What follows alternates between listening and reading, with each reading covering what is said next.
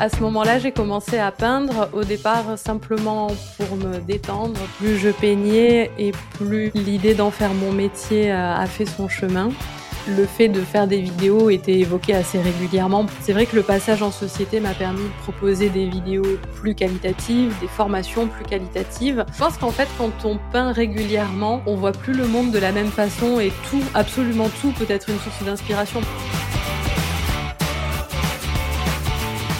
Bienvenue à toutes les personnes curieuses qui aiment les belles histoires d'hommes et de femmes entrepreneurs. Je suis Coralie, je pilote Altavia Foundation. À chaque podcast, laissez-vous embarquer dans les coulisses d'un micro-commerce et de son créateur. Son quotidien, son ambition, ses freins, ses fiertés. Prêt à être inspiré? C'est parti Bonjour Cindy Bonjour Coralie vous êtes euh, artiste peintre, portraitiste, youtubeuse, instagrammeuse et surtout créatrice de formations en ligne. Tout à fait. Euh, bienvenue dans notre podcast. Merci d'être venue. Bah, merci à vous de m'avoir invitée. Est-ce que la description est bonne? Parce que c'est vrai que vous touchez à plein de choses en tant qu'artiste.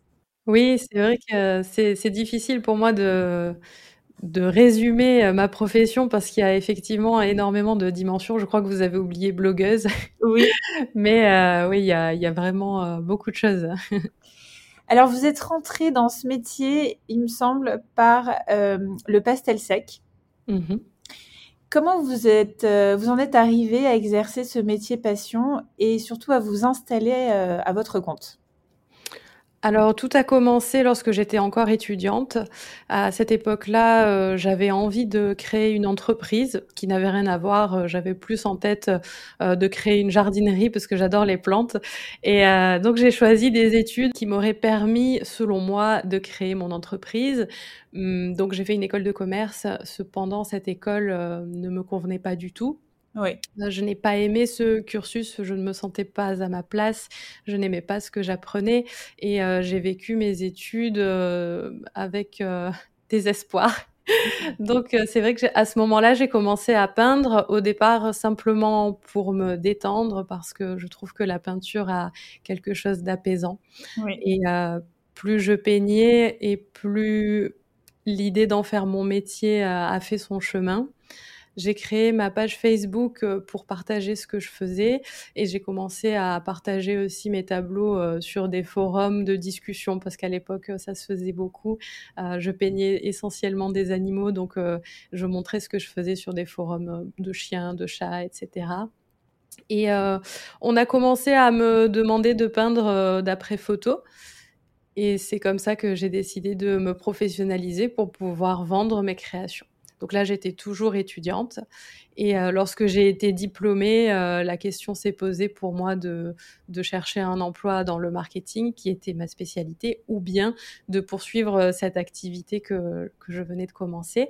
Et j'ai décidé de, de me consacrer à la peinture. Donc c'est comme ça que tout a commencé. Merci.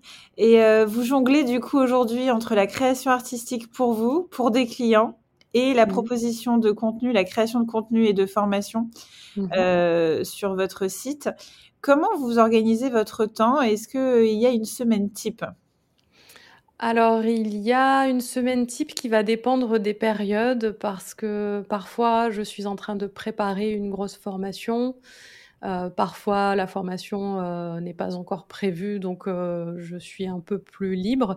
C'est vrai que hum, depuis deux ans, les formations que je prépare sont vraiment très conséquentes. Ce sont de, vrais programmes pour apprendre les bases d'une technique. Donc, euh, ça me prend vraiment énormément de temps. Et c'est vrai qu'à ce moment-là, euh, mes semaines sont quasiment dédiées à ça. Euh, en dehors de ces périodes spécifiques, je vais avoir, oui, euh, en fait, je vais plutôt organiser mes journées plutôt que mes semaines. Donc, euh, je vais utiliser mes matinées pour faire euh, tout ce qui se fait sur ordinateur. Ça peut être répondre aux emails, répondre aux commentaires de mes nombreux réseaux sociaux. Mmh. quoi d'autre euh, montage vidéo aussi qui me prend euh, beaucoup beaucoup de temps. Et euh, très souvent je conserve mes après-midi pour peindre donc vraiment pour créer. En général ce sont des peintures que je filme pour pouvoir alimenter ma chaîne YouTube. Et il m'arrive aussi de peindre juste pour moi pour mon plaisir. C'est ça qui est important pour un artiste, j'imagine, c'est de réussir à garder du temps pour soi, pour sa propre inspiration, pour le développement de sa créativité. C'est un espace qui est, euh, j'imagine, crucial, un espace-temps à conserver. En fait, c'est exactement ce qui me manquait pendant les quelques années que j'ai passées à ne faire que des portraits sur commande. C'est qu'en fait, euh, à chaque fois que je peignais, c'était forcément la commande de quelqu'un. Et même si j'adore peindre et ça a beaucoup d'avantages parce que de cette façon, j'ai peint des sujets que je n'aurais pas choisis par moi-même. Donc ça reste quand même très intéressant. Euh, mais ce besoin de suivre ses propres projets, euh, il est quand même très important et je pense qu'il a grandement contribué à la création de ma chaîne YouTube parce que d'un seul coup, euh, eh ben, je pouvais créer mes propres sujets euh, en, les, en conservant quand même euh, une utilité pour eux, c'est que j'aurais pu en faire une vidéo et ainsi euh, alimenter quand même ma chaîne et mon blog. Donc je me suis un peu créé une stratégie pour ne pas trop culpabiliser de, de, de faire ces, ces, réalisations pour moi-même en fait. Ouais, ouais, oui, je comprends. Et puis vous avez évolué aussi au fur et à mesure des demandes de, vos, de votre audience. Mmh euh, qui vous demandaient des conseils de plus en plus nombreux, j'imagine, et c'est comme ça qu'est née l'idée de faire des formations en ligne? Exactement. Euh, à la base, en fait, euh, lorsque je faisais des portraits sur commande, je communiquais via ma page Facebook et via un petit blog que j'avais créé sur lequel je montrais les photos des étapes de mes différents tableaux. Et c'est ce blog surtout qui a commencé à attirer l'attention de, beaucoup de personnes qui n'étaient plus simplement intéressées par euh, le fait de me faire faire un portrait pour elles, mais de comprendre comment je m'y prenais parce qu'elles aussi, elles avaient envie de peindre. Mmh. Et donc, elles me demandaient, euh, elles me demandaient des conseils. Et, euh, et c'est vrai que le fait de faire des vidéos était évoqué assez régulièrement parce que ça apporte quelque chose de plus que les simples photos parce qu'on peut voir le geste, on peut mieux comprendre euh, le processus de création. Et euh, c'est vrai qu'à la base, cette chaîne YouTube est, née euh, suite à, à, toutes ces demandes et puis elle a beaucoup évolué puisque ensuite j'ai écrit des livres numériques et puis j'ai fait des cours en vidéo aussi. Alors, on a bien envie de faire la petite souris et de venir voir votre atelier. Si on ferme les yeux, est-ce que vous pouvez nous décrire qu'est-ce qu'il y a dans cet atelier d'artiste? Alors, euh, j'ai deux ateliers en fait. j'ai beaucoup de chance. Bon, en fait, ce sont des petites pièces. À la base, c'était des chambres. Euh, on les a euh, rénovées un petit peu pour les transformer en atelier. Donc, à l'étage, j'ai mon atelier de pastel sec. Oui. Parce que le pastel, c'est un matériau qui est hum, assez poussiéreux. Mhm. Donc, euh, mon bureau de pastel et, l'endroit où se trouve mon chevalet sont en général euh, assez encombrés de, poussière de couleur. Donc, je n'ai pas très envie d'y mettre mes papiers pour aquarelle, etc., parce que c'est assez salissant. Donc, euh, mes pastels ont une pièce rien qu'à eux. Euh, et, ensuite, au rez-de-chaussée, il y a donc mon second atelier qui concerne tout ce qui est peinture. Alors, euh, il y a des tubes d'aquarelle qui sont euh, suspendus sur un panneau que j'avais créé et que j'ai mis au mur. Et puis, de l'autre côté, il y a la même installation avec des tubes de peinture à l'huile. Au centre de la pièce, il y a mon bureau. Dans un coin, il y a aussi un chevalet sur lequel euh, je peux faire ma peinture à l'huile. Et puis, il y a aussi des plantes un peu partout parce que j'adore ça. Donc, j'ai créé une petite euh, jungle dans mon atelier. C'est magnifique, euh, effectivement, cette pièce, quand on la voit à travers les vidéos YouTube, on voit aussi le papier peint en jungle. qui est en jungle, ouais, qui est vraiment très beau. Et je trouve que, enfin, je, cette question sur l'atelier, je pense qu'elle va faire écho à beaucoup de personnes qui rêvent d'avoir un atelier d'artiste. Mmh. ou de travaux manuels. Donc, merci euh, pour ce, petit tour. Avec plaisir. Euh, bah, quelles sont les techniques que vous aimez le plus? Euh, Dans quoi vous, vous, aimez vous plonger en ce moment et puis depuis plusieurs années, depuis que vous vous êtes mis à l'art? Ma technique de cœur, ça reste le pastel sec. C'était vraiment mon premier amour artistique, on va dire. Ensuite, il y a eu l'aquarelle que j'ai beaucoup exploré. Et euh, plus dernièrement, gouache et peinture à l'huile.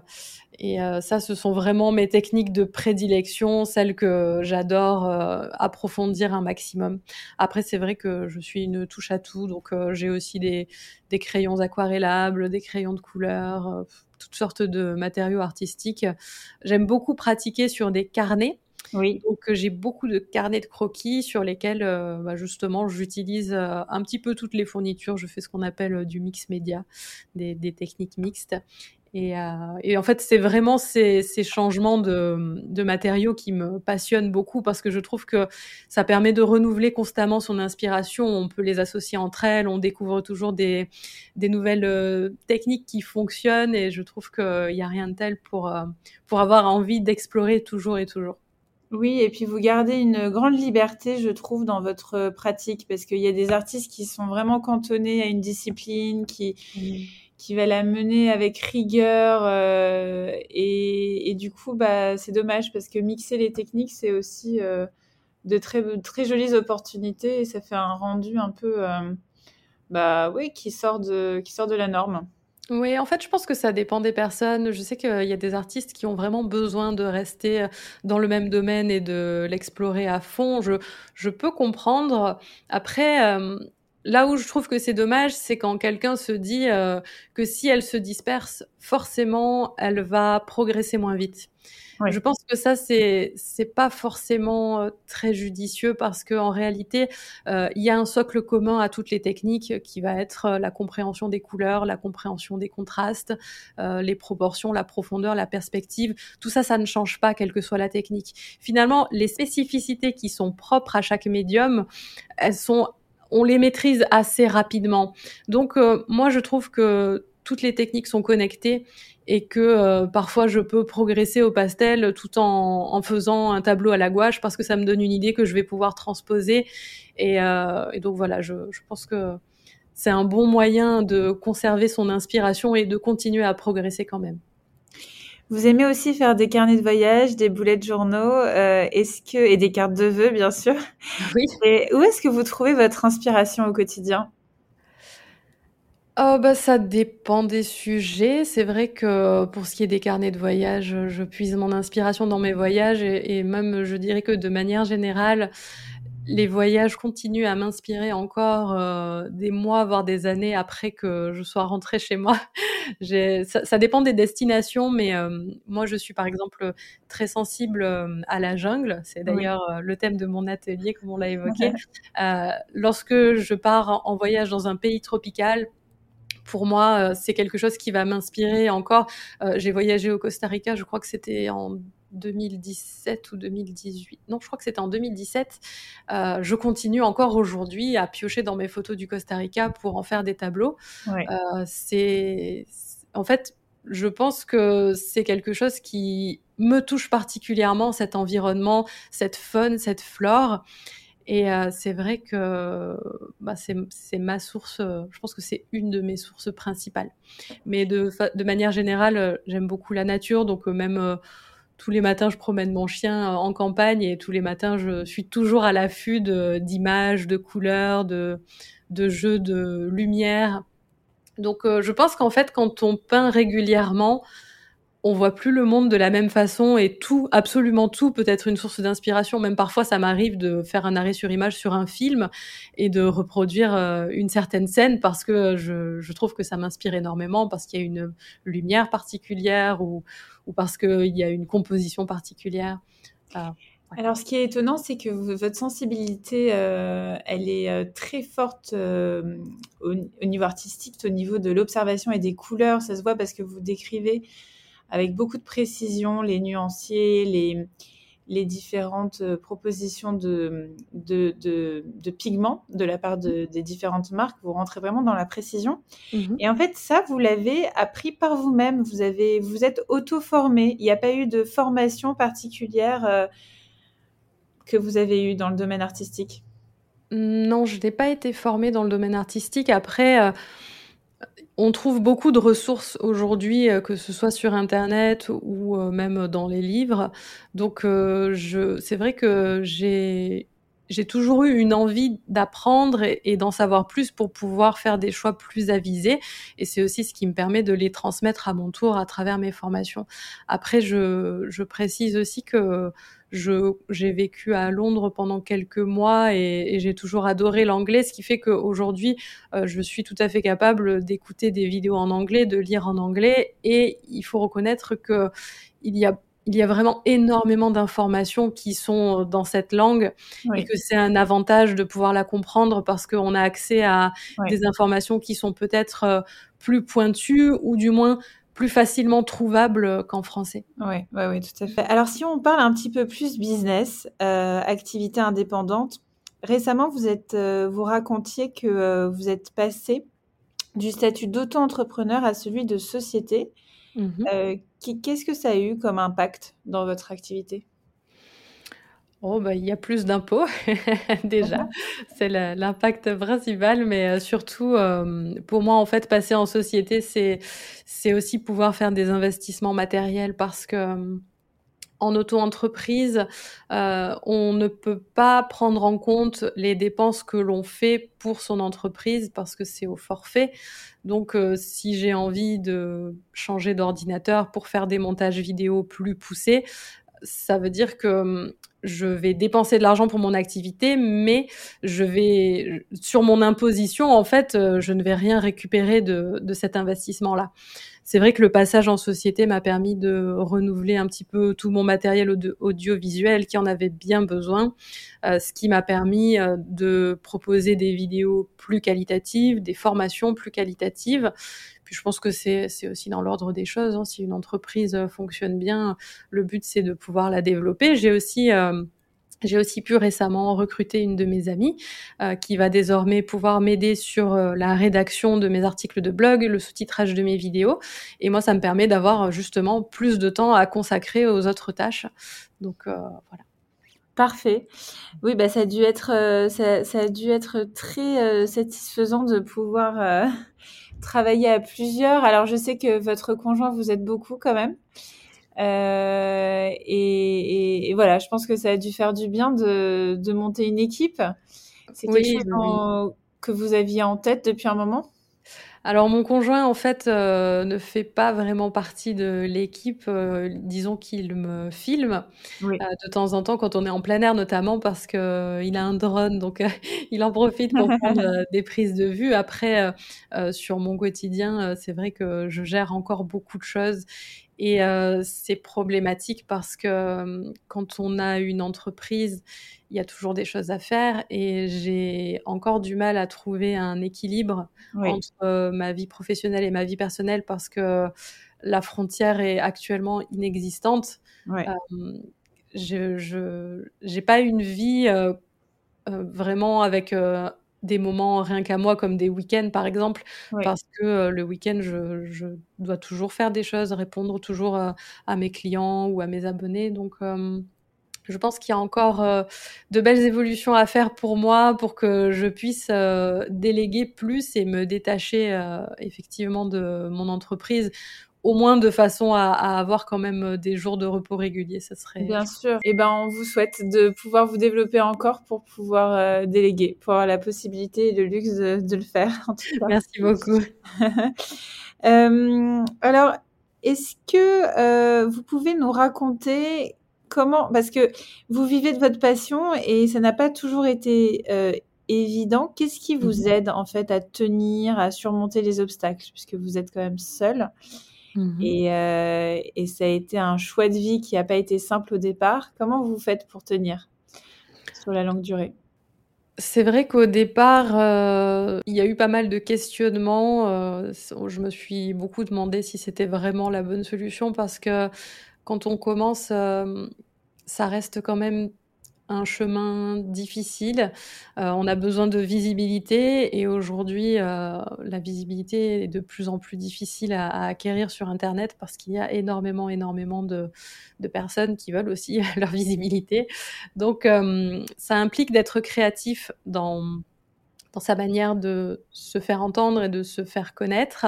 Ça implique d'être toujours en recherche d'amélioration et ça, je pense que c'est une qualité qui m'a beaucoup aidée, c'est de vraiment être euh, euh, constamment à l'affût de ce que je pourrais améliorer, etc. Après, euh, moi, ce qui m'a aidé, c'est clairement, je pense, bah, déjà ma passion pour la peinture et, certainement aussi ce caractère entrepreneurial que j'ai toujours eu.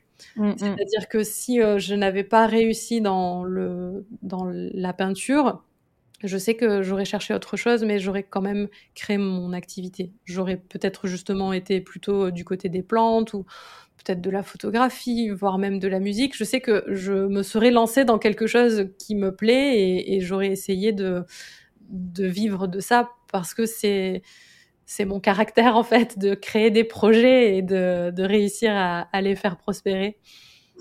Bah vous, vous, le faites avec brio. Merci. Euh, il y a différentes sources de revenus possibles sur les réseaux sociaux. Est-ce que vous pouvez nous les décrire un petit peu? Il est possible d'avoir effectivement plusieurs sources de revenus. Euh, avec les réseaux sociaux, ce qui se fait beaucoup, je pense, c'est euh, le fait de présenter des produits. Alors, euh, ça peut être contre rémunération. Donc, euh, à ce moment-là, en général, on est contacté par une marque qui nous propose de nous envoyer un produit en échange de sa mise en valeur sur le réseau social en question. Bon, c'est pas forcément une très bonne source de revenus selon moi. Ça peut être un petit bonus, mais euh, dans la plupart des cas, ces produits-là euh, sont pas forcément euh, des produits qu'on a vraiment envie de mettre en valeur. Je sais que à titre personnel, ça ne m'arrive jamais de répondre de manière favorable à ce genre de choses. Oui.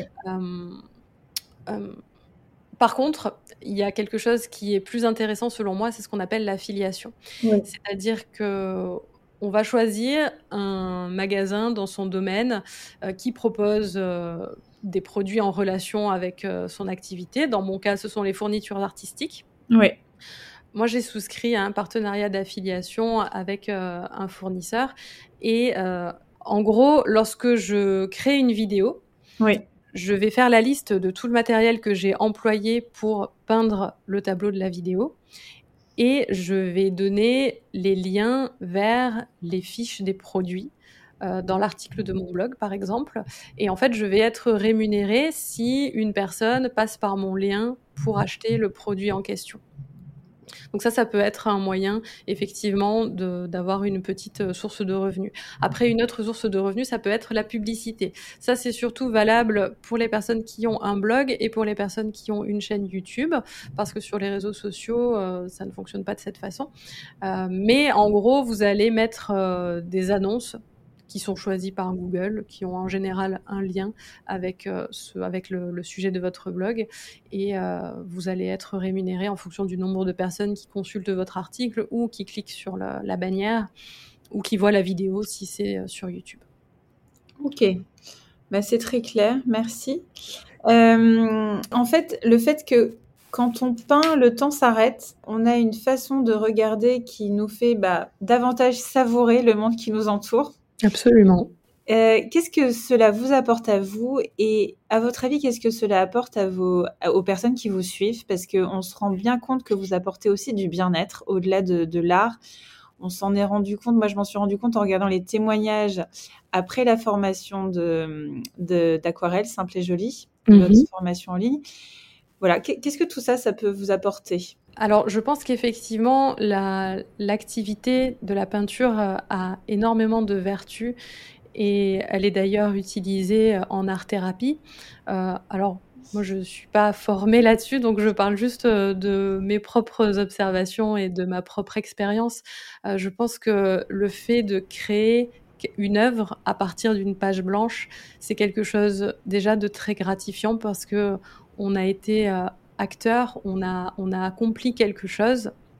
Et aussi, euh, ça nous ouvre en fait euh, tout un univers et on a envie d'améliorer ce qu'on a fait. Donc, quand on crée un tableau, on a non seulement le résultat final, mais en général, on a aussi euh, on a aussi pu remarquer qu'on aurait pu faire différemment, ou peut-être que ça nous aura donné une autre idée à explorer. Et en fait, on a cette, euh, cette envie de s'améliorer, qui est un, moteur que je trouve incroyable parce que c'est vraiment ça, c'est un, univers qui s'offre à nous et qu'on va pouvoir euh, essayer de, découvrir. Et, euh, et c'est vrai que que rien que pour ça, déjà, c'est quelque chose de fantastique. Et comme vous le disiez, euh, le temps semble s'arrêter.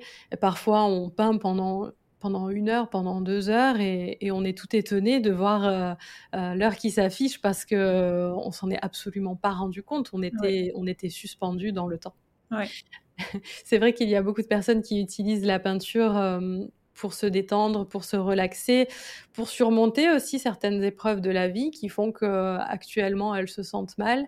Et le fait d'avoir cette activité, ça leur fait du bien, tout simplement parce que pendant qu'elles peignent, elles ne pensent pas à, ce qui leur fait du mal et, ça les aide à, passer ce, ce cap qu'on rencontre tous à un moment ou à un autre d'ailleurs. Tout à fait. Et je pense qu'on peut inviter toutes les personnes à se lancer si elles en ont envie sans euh, se donner euh, une, une, injonction qu'on se donne souvent quand on, on est débutant et qu'on s'y connaît pas. On se dit, oh là là, mais non, euh, je maîtrise pas la technique. C'est ça.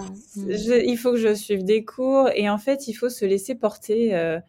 Euh, quand, si on en a envie et si on est attiré par l'art, il faut finalement de temps en temps écouter son intuition et ne pas essayer tout de suite de maîtriser.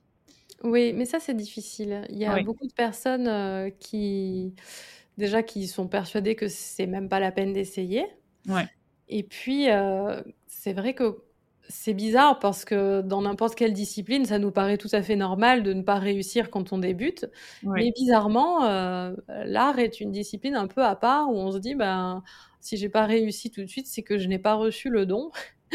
ça sert à rien, je n'arriverai pas à m'améliorer, ce qui est absolument faux. Alors euh, c'est vrai que certaines personnes ont des aptitudes euh, naturelles un petit peu au-dessus de la moyenne, mais pour autant, ça ne signifie absolument pas qu'il n'est pas, qu'il n'est pas possible de progresser. Oui. si à la base on n'a pas, on n'a pas de faculté particulière pour, ce, pour cette discipline-là. Mmh. Mais c'est vrai que c'est douloureux en fait de, de, commencer ses premiers essais et, et d'avoir eu l'impression de patauger et de ne pas être fier de ce qu'on a fait. Je vois, je vois pas du tout de quoi vous parlez. Mais on en passe quasiment tous par là en fait. Et finalement, les, les personnes qui réussissent euh, à, à apprendre à peindre et à être capables de faire ce qu'elles veulent, ce sont les personnes qui ont accepté que leurs premiers essais étaient des échecs et qui ont quand même continué. Ouais. Eh ben, on va rester sur cette note positive. À vos pinceaux, tout le monde. À vos pinceaux. Mais on va citer les différents sites sur lesquels on peut vous retrouver. Oui. Donc Cindy, c'est Cindy Barillet. Donc C-I-N-D-Y, plus loin B-A-R-I-2-L-E-T. Mhm. Et on vous retrouve sur YouTube, sur Instagram, euh, sur Facebook. Mhm. Et sur votre site, euh, qui est votre propre site, est-ce que vous pouvez nous donner l'URL euh, cindy-barillet.com ou artiste-animalier.com, les deux, les deux mènent au même site. Parfait, bah merci infiniment et je vous souhaite une très bonne journée. Merci à vous et bonne journée également.